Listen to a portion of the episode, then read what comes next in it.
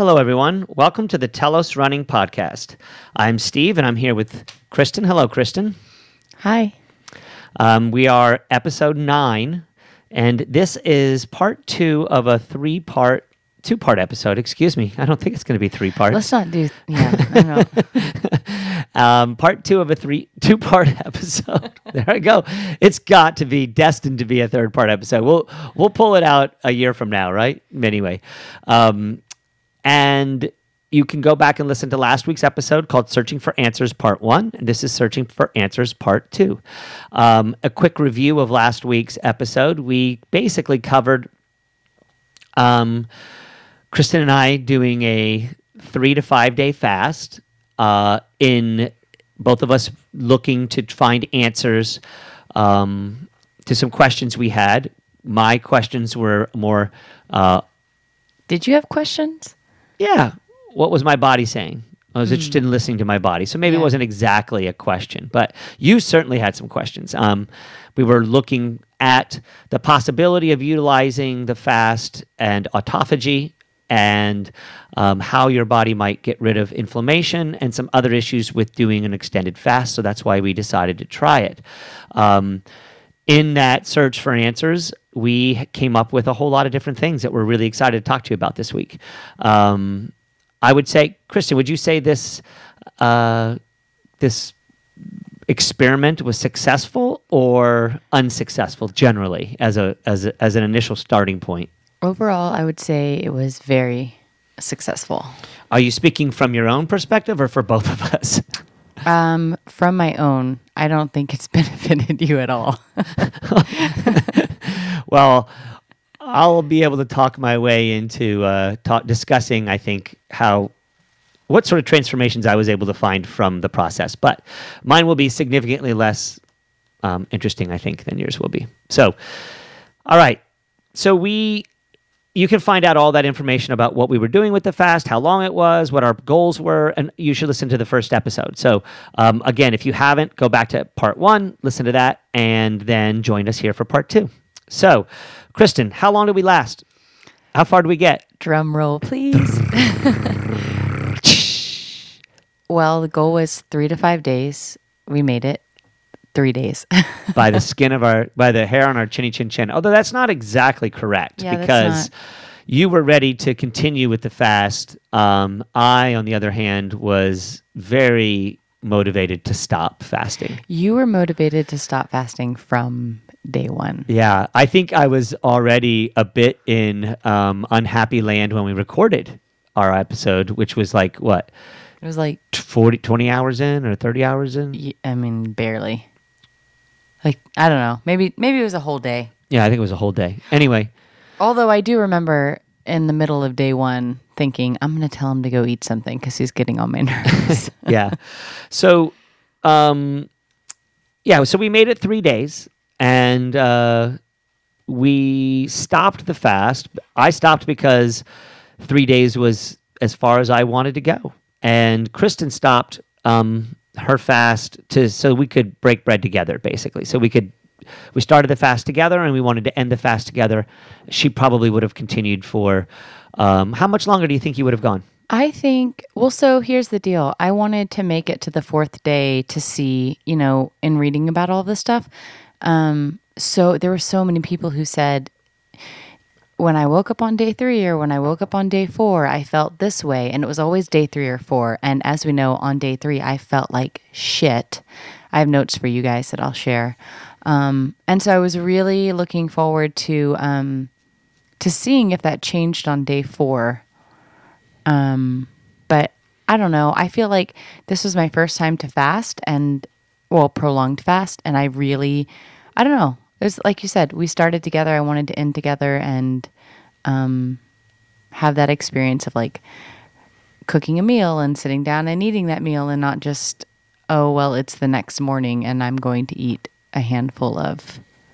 nuts and berries because we would have eaten a handful of nuts and berries. Well, that's exactly what I had when we broke. What What did you have? I had an or apple first. Do you Oh, remember? That was the most delicious apple. But we'll get we'll get to that in just a second. So, um, because I want to talk about that, Mike's the experience of the fast as a as a bigger picture. But one question I think we'll be addressing a little bit later too, which kind of talks about this, which we're coming up with here for a little bit, is the experience of doing a fast with another person. And we're going to talk a little bit about what our experiences of our fast was, but also our experience of the others, f- how they were handling their fast. And I do think it brings up an interesting question um, about, you know, I just want to ask you this question from a perspective of having gone through it and finished it. Would you suggest to people that they do a fast with another person, or do you think that it's better to do on your own? Oh, um, well, I think that depends, right? I think having the support of somebody else is really important. Like, I didn't realize how much that meant to me until you brought it up as something that you you were willing to consider. But I think I don't know. I but I also don't know.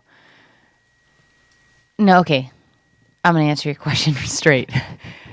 I think having somebody else to do it with you and talk about it with is really, really important. Yeah, I think that it was incredibly important for me to do on my first fast.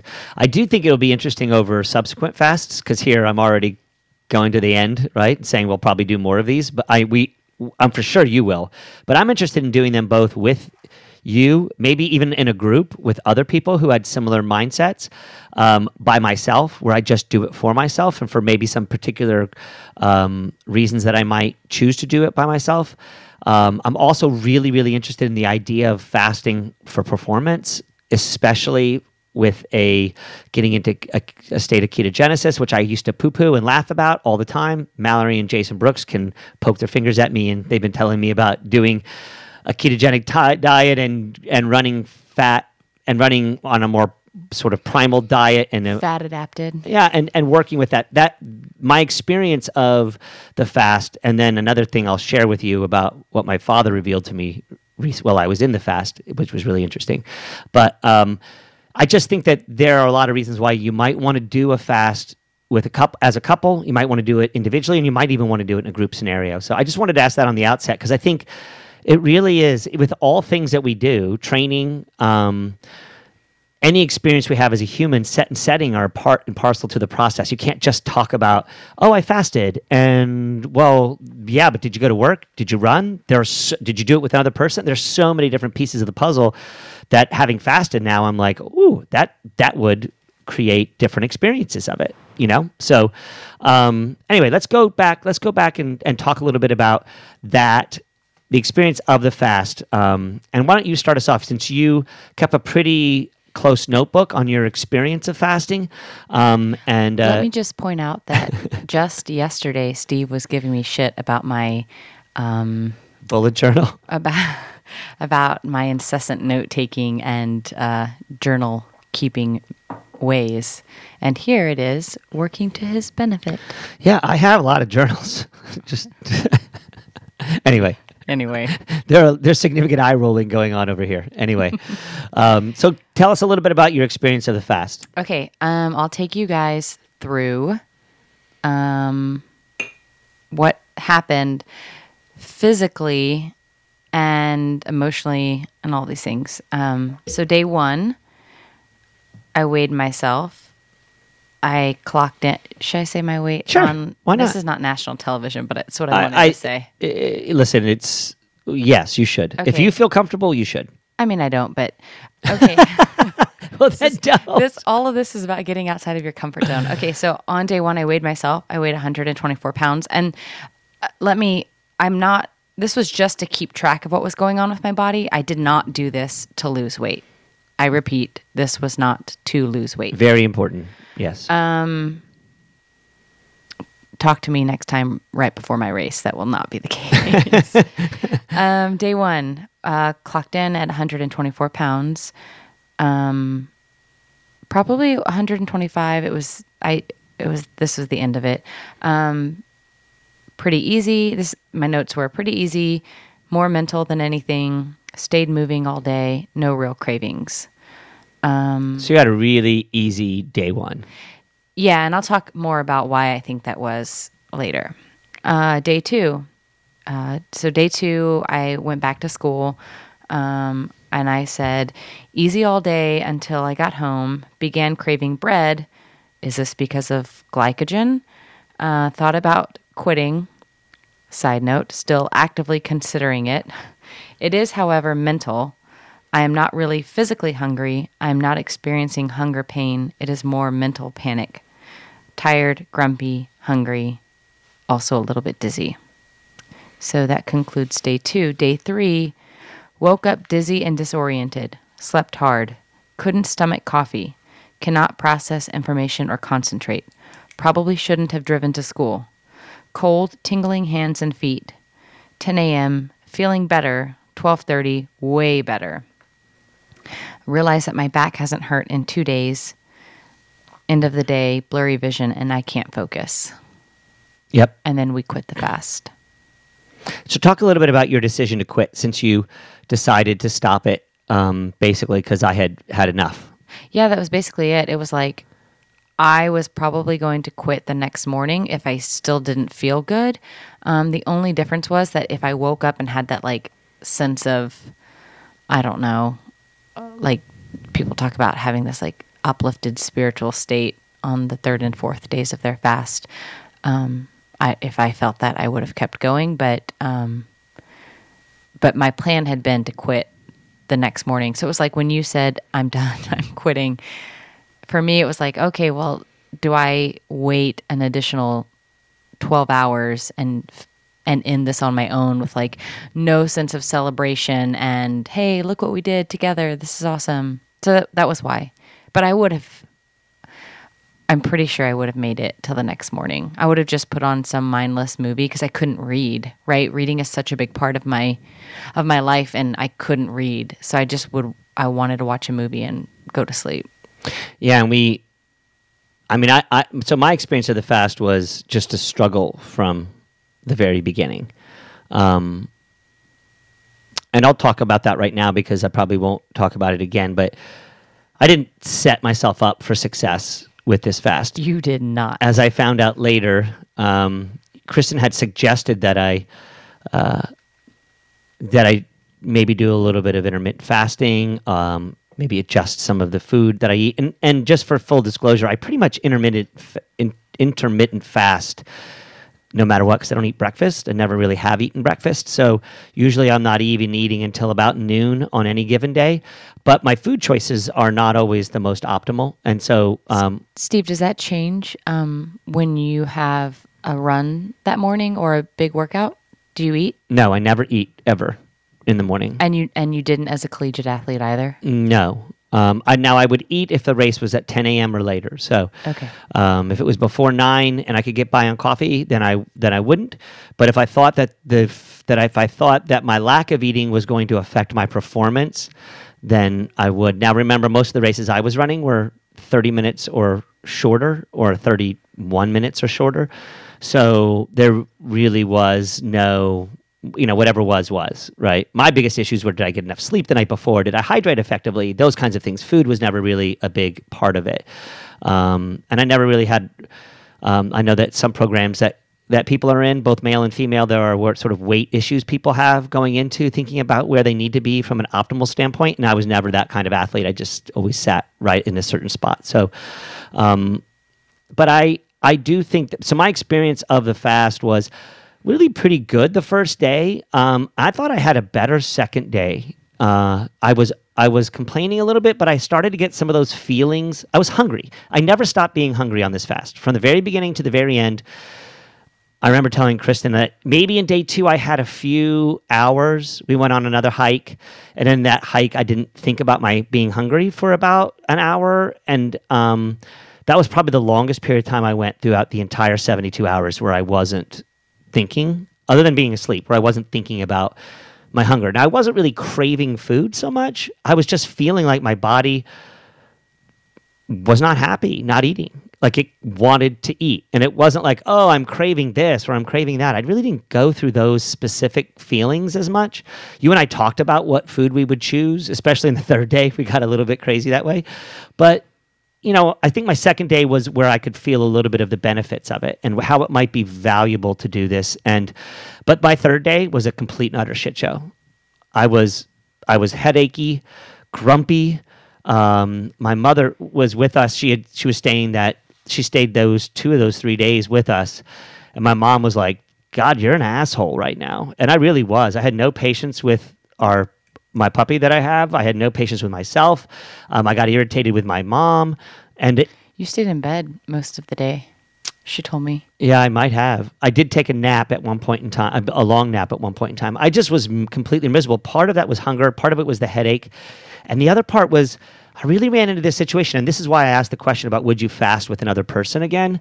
I felt an, an immense amount of responsibility to the commitment I made to our just doing it together and to this podcast, right? That I knew I was going to get on and have to discuss what I had chosen to do, and I did not want to be the dude who fell down. I'm always I'm pretty good for that. I'm usually a stand-up person when I say that I can complete something, I'll do it, right? I don't always do it on time, but I, almost always complete what I'm going to complete. So I felt a real strong sense of doing that. And once I had made the decision, I remember texting back and forth with you before you got back from school, wondering what your plan was. And you had had a pretty amazing experience in a conversation with one of your um, one of your teachers at your class at your school who basically told you you were on the right path, asking about your fast, and you were so high after having that conversation with her that then I was like, oh my God, we may be going on. But I just decided at that point, I'm at 72 hours, I'll finish to 72 hours, and then I'm done. And then I told you that, right? Once you got home, I was like, I'm just going to let her know that this is it. Um, and so my experience was a challenge. It was a challenge from the very beginning to the very end. Some of that self inflicted, most of that self inflicted, but also this whole idea, like you just mentioned, how mental it is. Like there was an entire experience of, like at day two, there was a little window where I thought I might break, right? And I just said, I'm not going to, I'm going to make it to 72 hours. Boom, it got easier right? Once the decision of whether to continue or not to continue is taken away, it made it so much better and so much easier to manage, which is so indicative of so many pieces when we talk about mental training, how much how we set ourselves up and how we process what we're going to do and what if we're going to complete it or if we're not going to complete a thing is, has such a big part of what whether we do or we don't. Yeah, on that note, I feel like one of the biggest takeaways, like one of the biggest mental takeaways from this entire experience was I had this moment when I was feeling, you know, so we established I, I shouldn't drive to school. I shouldn't have driven to school. Um, but then when I was there, I was just so hungry and dizzy and um, like I couldn't really focus and I just kept thinking forward, like, oh, I still have a whole day of this, or I still have, you know, until this time, and how, what's it going to be like when I get home and I don't have anything to do and to distract myself. And it was so weird because it was like, you know, when you like stop the record and it's like screek. I felt like that in my brain and in my body, and it was like, whoa. I only have to decide right now. Right now, am I going to continue this fast? And for me, that was just like so eye opening. I don't have to worry about what I'm going to do when I get home or what it's going to be like going to bed or what it's going to be like in the morning. I just have to decide right now. And I feel like that's so relevant to marathon training or any inferior distance. JK. What? oh my God! We are going to tar and feather her. Oh my! g- I am um, throwing a shoe at her right now. But I feel God like damn it! Ru- ruining it. No, go ahead. I feel like that's so relevant to running in general, which is like not thinking about what is that. I've never had lactate lactate burn or lactic burn, but you don't really get that in a marathon. But like not dreading that, or not dreading the workout, or not dreading the end of the race. You know, the last six miles or whatever. All you have to d- do is decide to get on the starting line, and all you have to do is decide to take that next step. Yeah, I think there's two pieces to this. Number one, all you have to do is decide you're going to do it. Right. That volition aspect, that choice, right? Choice balanced with a decision balanced with an action. Um, and then you just have to do it in the moment. Yeah. When you're there, choose it. Yeah. and keep choosing it. And you're you're it can get fatiguing if you start thinking, "Am I going to choose again and again?" Like you described. And if you just make the choice that you're going to do it, and then you just continue to choose it in that moment, it's it's pretty solid. That's a pretty big takeaway I got from this. The other thing is, fasting is hard and if you want to do something to challenge yourself and to put yourself in a position where you're where you can feel your strength and your own willpower your own personal power there really isn't it's really one of the best ways because everything else around you is going on as normal people are eating breakfast people are driving to work you know and those of you who have in, you're in your jobs where people are eating all the time and eating at work i mean th- you want to give yourself a challenge. This is a great way off the roads off the track and off the trail to challenge your willpower and your and your will. And um, i think it, if nothing else an extended fast could be incredibly valuable just for that aspect. Yeah, I think, um, as you know, Steve, I'm a big fan of giving myself little tests, like the time I tried to go without peanut butter or sitting outside in the cold, knowing how much I hate the cold or taking a cold shower, like whatever it is. I feel like anything we can do throughout. Um, throughout our week to sort of test ourselves mentally and physically test our resolve and just see can we grit it out can we bear it you know nothing like how deep can I cut myself? But you know, just little little tests of determination and strength and will, I think, is a really great way to exercise um, your your tolerance for discomfort. Yeah. I think that fasting is a great way to do that. So let's talk a little bit about our, our experience of the other in our fast. So I'll start here with me watching you and your process. And, and this was so much more important. Um, you had many more reasons, I think, to do the fast than I did. Um, and I'll talk in just a little bit about what my reasons were uh, to review and then how I felt about that experience. But I do think it's important for anybody that's going to do a fast, if they're going to do it with another person, that that I learned a lot of lessons um, in this process. I learned about my relationship with with Kristen. I learned about how when we make a decision for ourselves. Um, that we do with another person, where our levels of responsibility sit. And we have these little micro decisions we make all the time in all of our relationships, whether they're work relationships or love relationships or business relationships or family relationships.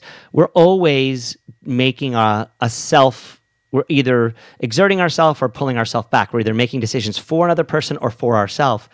And there was nothing like a fast to make me realize that I was choosing to do a thing for my own benefit, but very much also for yours and the process of that. So I watched you closely, and especially as you being your coach, and I, I was like, what are we going to get these responses? Are you starting to feel some benefits from it? Um, and my biggest takeaway and my biggest experience of watch of watching you and your process was I could see you wrestling with how you operate as how you how you make decisions in your life. And you know food choices are such hard it's such a hard thing. And we do it every day. We make all these little decisions all day long with our food. And you got clearer and clearer and clearer on your vision.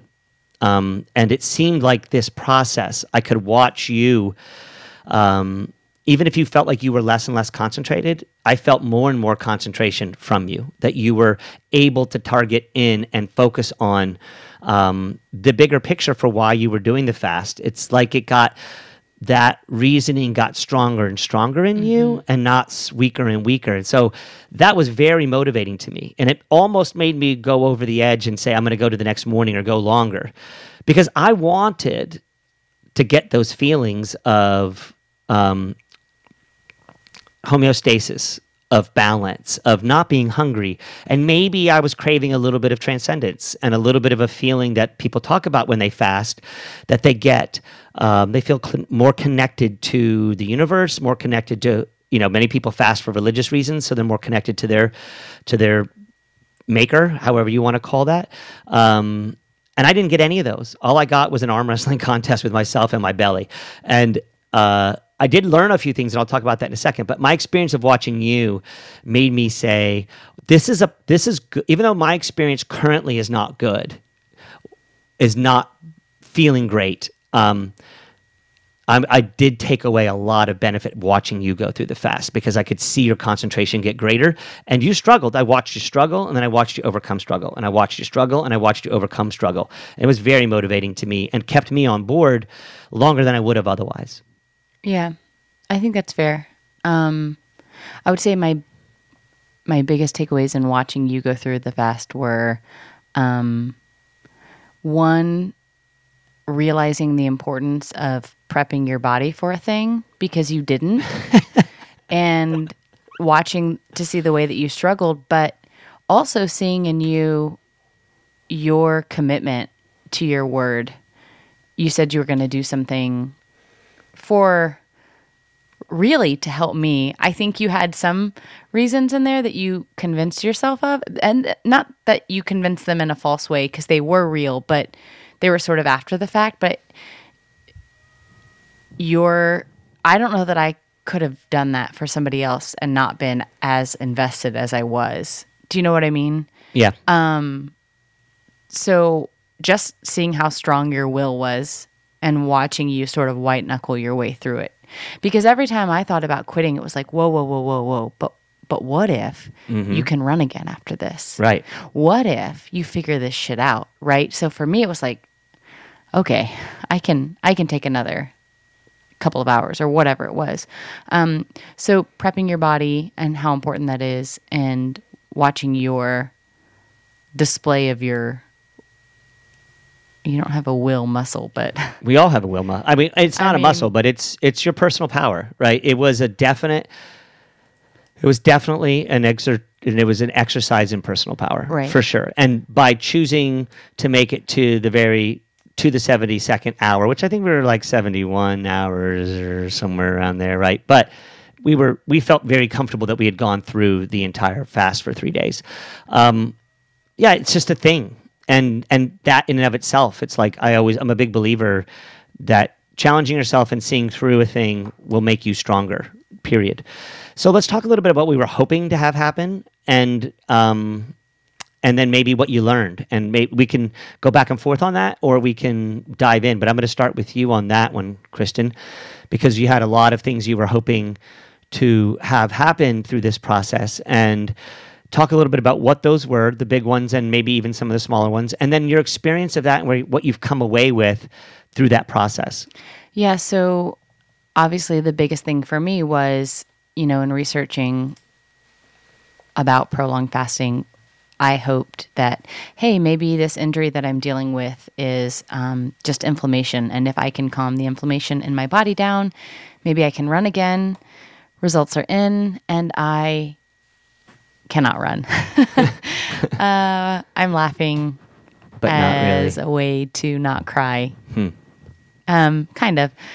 Um, so I didn't gain that, but what I did gain, um, a lot of the nerve pain that I've been dealing with, and I knew this was going to happen, um, went away. And I think so often with pain, especially in the hips um, or in the hip area, whether it's your low back or your SI or hips or whatever, um, there's just so much going on in that area that it's very hard to articulate um, where that pain is coming from and like what's the source of that pain. Um, and so by calming down some of the outside pain, like the nerve pain, um, I was able to pinpoint where my real pain was coming from. And we have narrowed it down to one of basically three things, which we can talk about later, um, that I'm dealing with, which is good, right? Like that's that was another that was the other point was okay well if this doesn't fix it can i at least figure out what's going on and so um that was the goal so i would say mission accomplished with regard to that because um i was able to quiet down the rest of my body and everything else that i was dealing with and go okay here's where that pain is coming from. You you removed variables that w- could have been in effect. You removed them from your equation on what was your problem. Right. Right? You just said it's not nerve based um, there might be some nerve related issues but this is not um, my my pain in my hip is not coming from a nerve related issue. This Yeah. is this is structural there's something else going on and right that was the big deal and that was a big deal because we kept thinking that that was going to be where we where you were at with this and so figuring that out was really critical Yeah, so that's good, I guess. um, and then the other thing, and this is something that I will forever and for always be grateful for. So, you guys know that I did intermittent fasting for like two weeks leading up to the fast. Um, it's now been a week since the fast. I am still intermittent fasting. I'm averaging about uh, 20 hours of fasting a day. So I eat in a four hour window. Um, I work out for an hour to an hour and a half a day. So I'm still active and working out. So for those of you who are afraid to IF and work out, don't be. It takes you a little bit to adapt, but um, when I was running, I did. There were lots of times that I would do runs fasted as well, so you can do that. Um, but I would say that this fast and intermittent fasting in general has really changed my relationship to and with food. Um, I had stated that another goal was to listen to my body and understand and hear what it needs as opposed to my brain saying, well, this is what I want, right? So if I'm craving, I don't know, pizza, could that be that my body is craving fat? And so can I eat, I don't know, um, can I eat red meat and an avocado or I don't know, eggs and an avocado or whatever instead of pizza and can that satisfy that need? Um, and I feel like for the first time in my life, I've really been able to get a handle and have some sort of control over my natural desire to eat, eat, eat, eat, eat all day and overeat and eat bad things and make bad choices. And now I feel like for the past, I guess now it's been three weeks, I've been able to really listen to my body and say, okay, this is what's going on. This is what I what I'm feeling. I am hungry or I'm not hungry. I think what was interesting is when we ended the fast, I had an overwhelm an overwhelming craving for apple peel. Hmm um, which worked out because Steve wanted an apple. So I said, "Well, can I just peel it and eat eat the apple peel?" And he was like, "I don't care, right?" Like biting, trying to bite off my fingers and take the apple from me.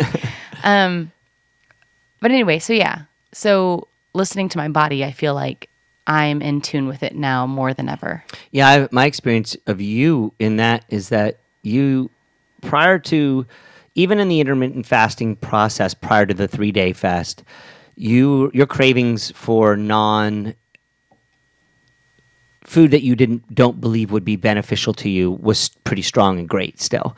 If if i would choose a, a poor food choice you would get really frustrated. And and not at me but more along the lines of frustrated about that you had to give something up. And after the fast in the week since then you're you're choosing to cho- you choose the best foods. It's like you put a reset on your body and then reset on your mind. Like it like it took both of them to get there. It's before you and body knew. It's like your mind knew what you should choose, but your body didn't agree with it, or your desire for the other item and the for the whatever the item. Let's say it was chocolate or um, you know you know goldfish or some other thing that you you just had you don't even bat an eye now that I've chosen to eat, continue to eat poison food. You don't even bat an eye at that. And you're like, well, nope, that's not what the choice I would make. That- yeah, it it's interesting because we talked a little bit last week about cravings and sort of what that could be as far as like your body signaling that it needed something. And so I'm fasting for 20 hours a day, every day. And I think I missed one day. I did like 14 hours or something. But um, I'm loose with that. Like if one day it's 18 hours and so it's 18 hours. Um, I trying to be different in my approach to everything and not hold on so tightly and be so rigid. Um, but I definitely think so. I'm basically eating when I do open my eating window. I am eating one big meal and maybe you know maybe a snack while I'm preparing dinner or whatever. Um, I'm still eating the number of calories that I need for my day. It's just all at once as opposed to eating a little bit all day long. And I think, too, Steve, the difference in being able to watch you eat my favorite ice cream in the whole world, mm-hmm. cookies and cream, um, is that I know I only have this much time to eat. And I want to get the most out of my food choices that I possibly can. And I definitely think being on this journey with my body and trying to heal it and fix it so that I can run, there's nothing to light a fire under me like, hey, let's let's get all of you right so that you can eventually run again. And if that means not eating like shit so that you treat your body well, then that's what I'll do. So there's some vision clarity there as well. Yeah, I mean, your experience of poor food choices are so detrimental to you that you also, if you did choose that, you know you would feel miserable. It wouldn't be just the willpower question, right? It would also be your body feels like shit. Like you do feel like shit. I don't. I can eat that cookies and cream ice cream and I don't feel any negative effects of it. Then it's just a willpower question for me of is this the right decision for me based on my ethics? Is this the right decision based on what I want to put in my body? I don't have that question about does my body reject or rebel against this food? And yours does. And I think a lot of that is number one, you have food sensitivities that are greater than mine. But number two, you're much more in tune with your body. And I also learned that through this process of how little I pay attention, how little I have used food for. Um, for more for for fueling beyond just I have to eat. So what I was hoping to gain going into this fast was to have to listen to my body, and I did. Um, what I was most excited about, though, was listening to my body after the fast and seeing if my body would reset and I would really crave benefit better foods, and I have. Um, I still choose some junk options, but I'm choosing far lesser of them. And I'm beginning to feel some food choices that really don't do well with me. So if I want some ice cream, I'll have a little bit of ice cream, but I don't feel the need to finish the entire pint. Or I'll have a few bites of a pretzel that's covered with chocolate, but I don't feel the need to eat an entire bag of it, which in the past I probably would have. Um, so my, you know, my my main goal was to listen to my body. But let me tell you some things I really learned about it. Number one, I'm going to absolutely do another extended fast. In fact, I'm excited about doing perhaps an extended fast on a on a monthly basis we'll talk about what whether we do or we don't or how that plays out. But that's something i'm really interested in and i will treat my body better going into it. As i said i sort of intermittent fast. Um, i start eating at around noon and i stop eating around seven so mine's much shorter than most people's.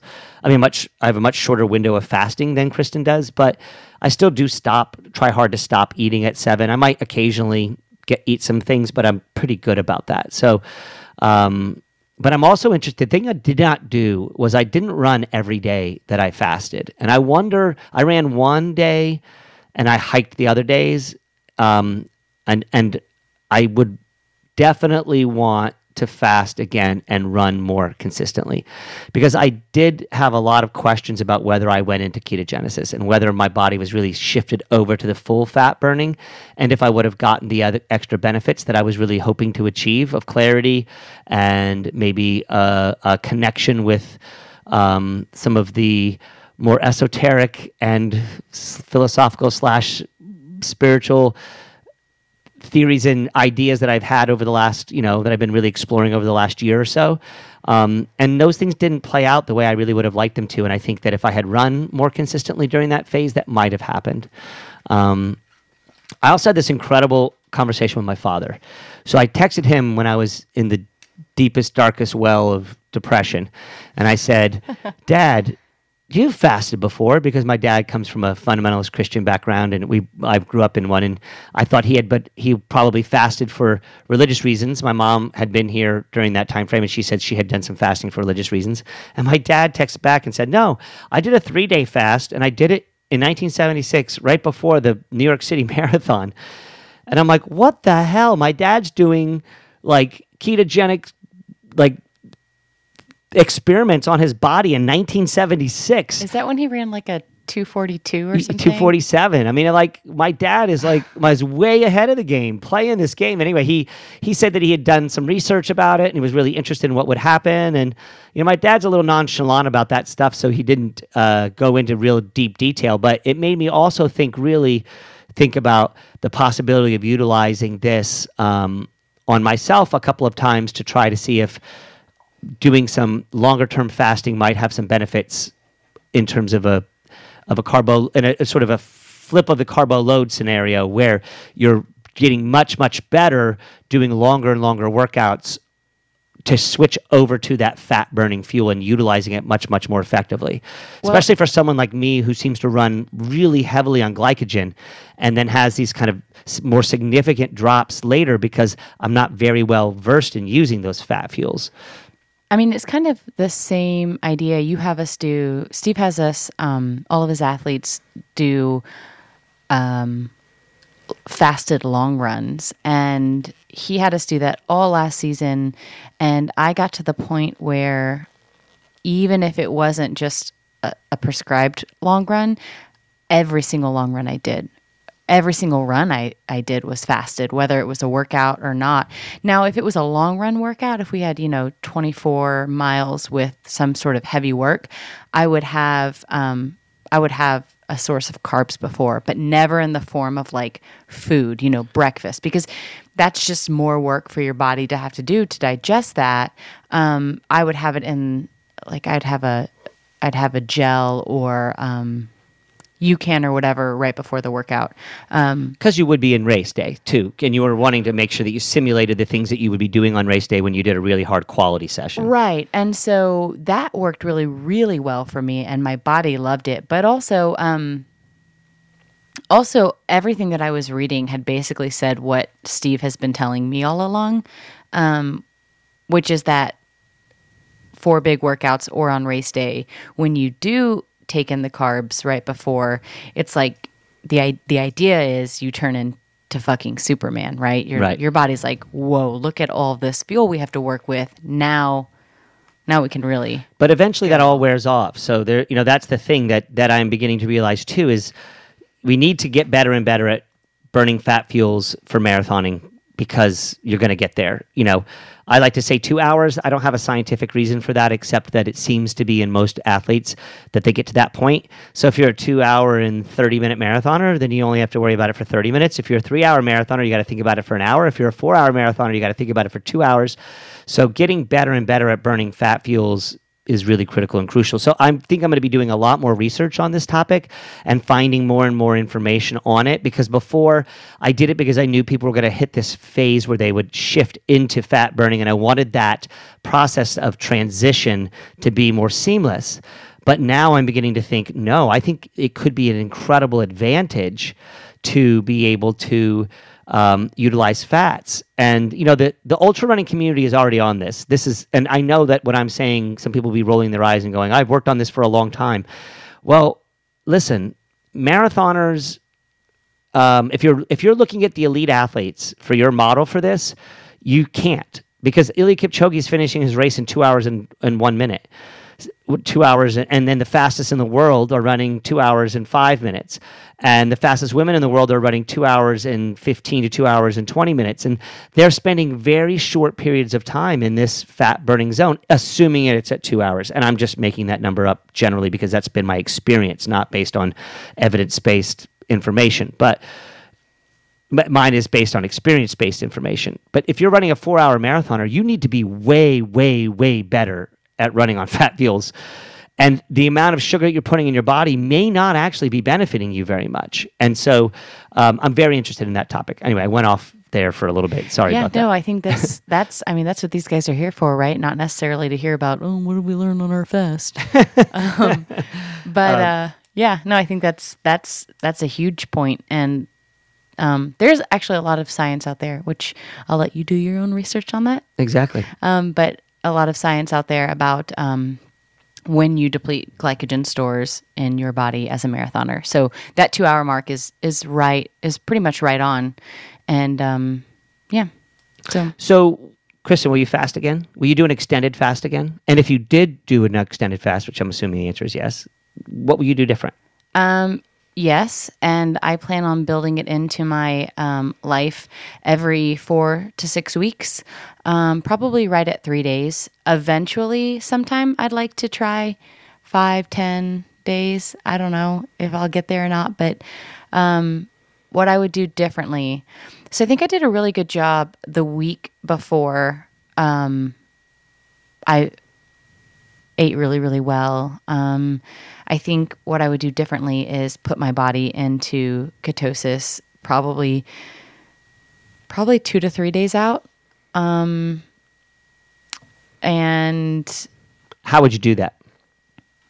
I would pretty much eliminate major carb choices in my diet. I mean, I don't even currently. I probably only eat about sixty grams of carbs a day, but um, I would probably, yeah, I would just eliminate that and just eat fat and protein for the for the three days before the fast, and then maybe even the day before, just have like soup stuff just to get my body prepared for it. But I think I did a really good job preparing.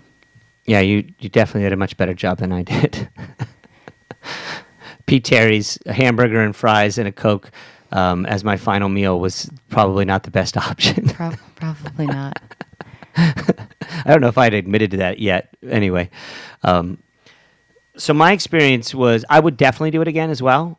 Um, and I'm interested in. Ex- I would def the the next time I did it would shoot for four out four days no matter what. Yeah. Um, I might even say that I would say four to five with to press to five, and then I would be interested in maybe every four month, every four weeks to six weeks, probably more like six weeks to do that, and to press the edges and see if I can get any benefit from it. I certainly felt. I will say this: post fast for about thirty six hours, I was in fuego. Like I felt really, really good, and that was one of the reasons why I was really wanted to run Oh, more. yeah. Like I wanted to run more because I wish I had run more and I would have felt better running later too. Yeah. Because I didn't get that feeling. I mean, I will tell you, I had a, an incredible experience of the first 36 to 48 hours of feeling sharper, more focused. Um, I did not, the weird thing too, I will tell you this, and another reason why I would be interested in going for a fast and doing it longer is my hunger didn't go away. I mean, my hunger didn't go away probably f- uh, for another 24 hours to 36 hours. So even though I ate the food, I had that psychological satiation, but I didn't feel this physiological feeling of being full. Like, I, I guess I did feel full, but weirdly, I felt hungry. I don't know what that difference is. Um, and I'm really interested in that and trying to explore that a little bit more. But I'm a big, I'm big for trying to find, um, you know out of body experiences and every every chance I can and to choose those to to do those things in ways that are not drug and alcohol related are very very interesting to me. Um, and so I know that there's a place to get there with fasting and I'm very interested in it. And I'm very interested in my body running on a fast and then my running post fast and to keep notes about it to see if maybe some choices I could make prior to a race would be beneficial. So, um, yeah, I would definitely do it again, and I would definitely do it um, in a way that uh, in a way that impacted both my running and my life. And what I would do differently, I definitely will intermittent fast for f- three to four days prior going in with a really rigid intermittent fast and begin to really change my food choices going in um, because it was just miserable for longer periods of time and maybe I wouldn't be so hungry and you didn't have quite as bad of experience throughout the time frame you had these ebbs and flows that I didn't have it was just a shit show for me all the way so um, I would definitely change how I approached this the fast and then I would definitely run more during the fast. And I wouldn't do more mileage. I would just I wasn't as concentrated and I kept thinking, "Oh, I don't want to run because I don't feel good." And I'm not saying I would go out and run a 2-hour run, although definitely at some point in time I would do that. But I would want to go out for a 30 45 minute run or an hour run and and just continue to do that on a consistent basis while I was fasting. Yeah. Oh, I also forgot to say I start did my start weight. My end weight was 118 pounds, um, which is right at about where my body is comfortable when I'm not training. Um, and it, and I've that weight has stayed the same in the week in this whole week after the fast. So it's at first I thought, oh, it's just water weight or whatever, but I was drinking a ton of water. Um, Steve, you lost about the same, right? I lost 10 pounds. I went from 150 to 140, and now I'm back at about 144 or 145, which I think is uh, probably where my my good place is if I'm not eating clean. If I'm eating clean, I'm I'm confident that 140 zone would be where I would be at um, from a from my body. And I think if I got below 135, it would be dangerous for me and not and not beneficial. So I do I do feel a lot better about I about a year ago, I was way heavier and not taking care of my body and um, and drinking significantly more alcohol. And so I I do know that it was interesting to go from that 150 because I don't feel good at 150. So 145, I feel a lot better. So again, those numbers are just my personal numbers. There, no one should be comparing and contrasting Yeah. where we all stand. Um, I'm five foot seven and and chesty, right? I mean, I carry some, I carry some weight in my body muscularly, so I'm not a super lean guy. Um, anyway, so that experience was it was interesting to to sort of find where my set point was, and if I were paying attention to weight on a consistent basis, which I absolutely don't. If I were worried about that, I would be wanting to be going into a race in that 140 range and to 135 range. And I know now by doing this process that my body's pretty happy there, assuming that I'm not completely hungry. So, so Kristen, let's. I want to before we end here. Um, I want to because this whole process was about you trying to find answers. Um, and the fast didn't give you any clear answer, but it took away other questions, right? It sort of clarified the air, um, but it did give you it did give you some sort of, I'll say, purpose-driven answers, and Oh, maybe boy. and maybe even like like worldview. I mean, it, it, you had some very very significant experiences about where you'll go with the information that came out of the fast. Yeah. So I- talk a little bit more about that, and we don't have to go on and on about it, but I do want to make sure our listeners hear that there was some really significant resolution here and some real wins that came out of this process, and the fast was absolutely crucially part of that, and maybe even spiritually part of that, and it's pretty cool. Yeah. I mean, I don't think I could ever do justice to what exactly I learned from this fast just on this podcast. Like, I'd love to sit down with each and every one of you and have dinner and um, talk about it because there's just so much there. Like Steve said, mentally, emotionally, spiritually. Um, I mean, just the insight that I gained from. I don't know, like, and I would say that's something I would challenge each of you to do is like, how much of your mental energy do you spend worrying about food? What am I going to eat next? When am I going to eat next?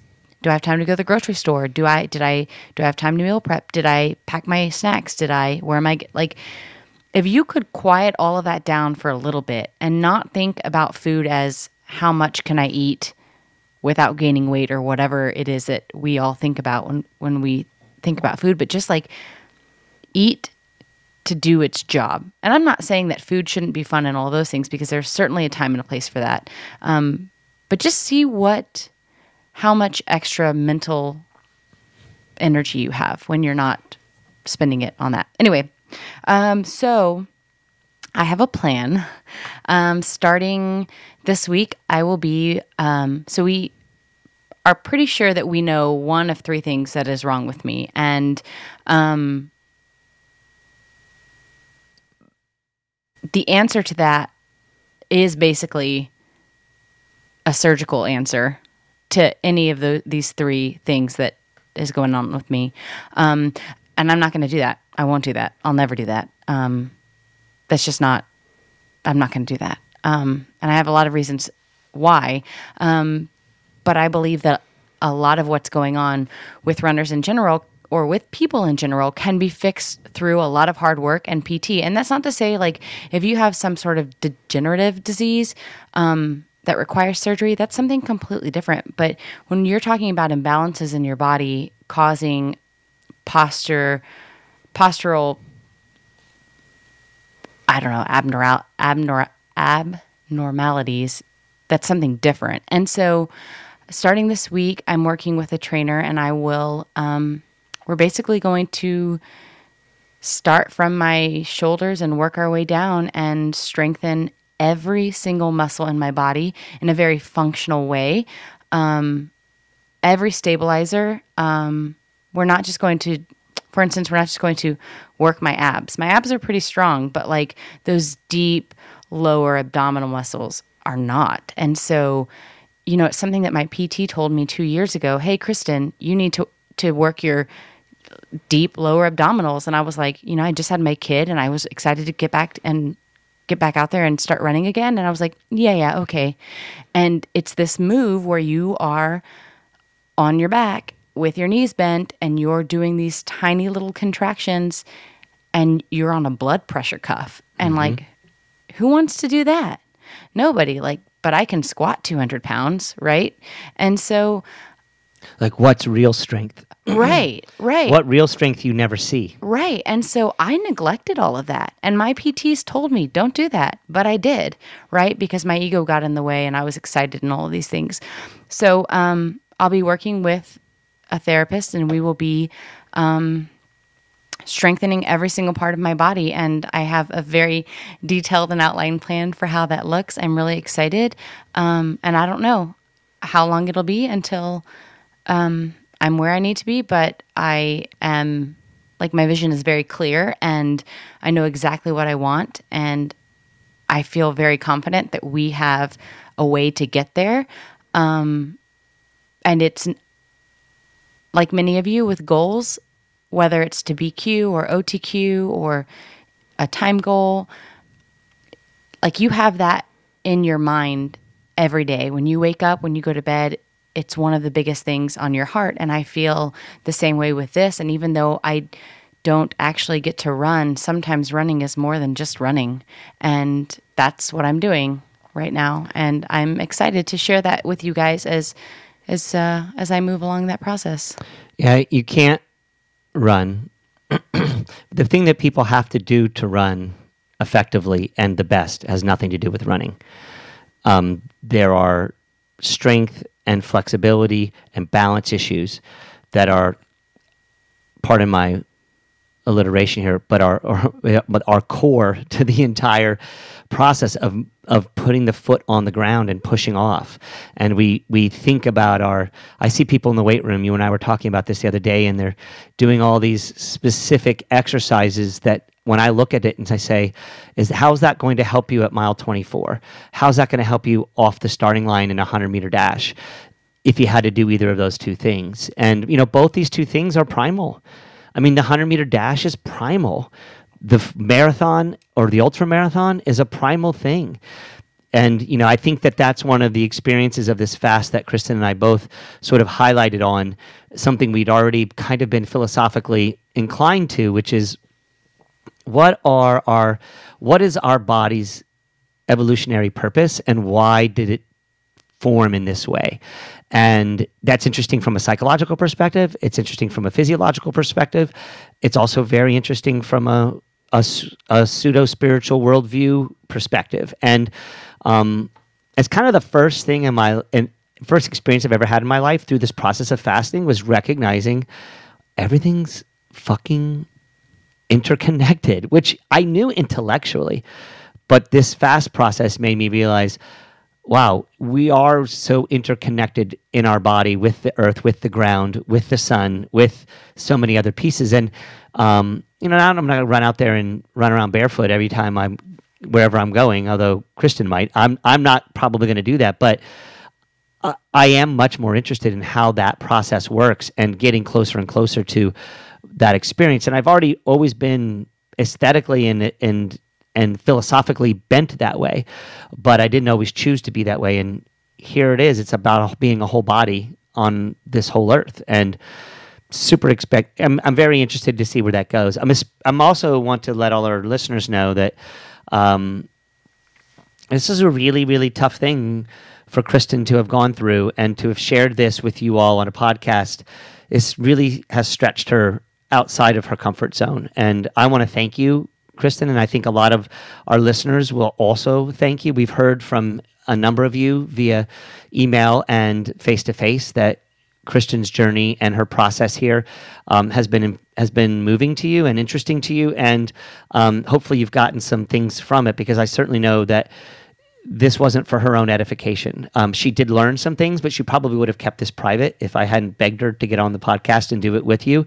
So thank you, Kristen, for being willing to do that. And thank you to our listeners who walked down this road with us. Um, we'll give you more updates in the future on our fasting choices as we go down the line. And I am 100% sure that Kristen will continue to share with you um, at different times during this podcast over the over the subsequent episodes about her experience and where she's at in her running journey. Um, and she will run again. This I can tell you. This I predict, and this I am certain of. Um, so don't don't. She certainly wouldn't want you to be in a position where you were where you were too felt too badly for her because she's figured out a whole lot of things and learned a lot of experience and and is on a clear delineated path and have got a purpose the way that she hadn't before so a deeper purpose would you say that's real I have a fire in my belly, that is for sure. Mm. So that fire we will continue to share with you over the coming um, months and hopefully years with as we continue this podcast. Yeah, and look forward to um, sa- a podcast all about strength work and what Steve and I think about strength training next Yep. week, right? From the ground up. From the ground up. So, thank you all for listening. We really appreciate it. If you have any insights or you want to share anything with us, um, you can reach me at sisson at telosrunning.com. That's sisson, S I S S O N, at telos, T E L O S, running, R U N N I N G dot com. Thanks for listening. Kristen's making fun of me for spelling running. Probably deserve that. Love y'all. Enjoy it. Take to you later. Bye.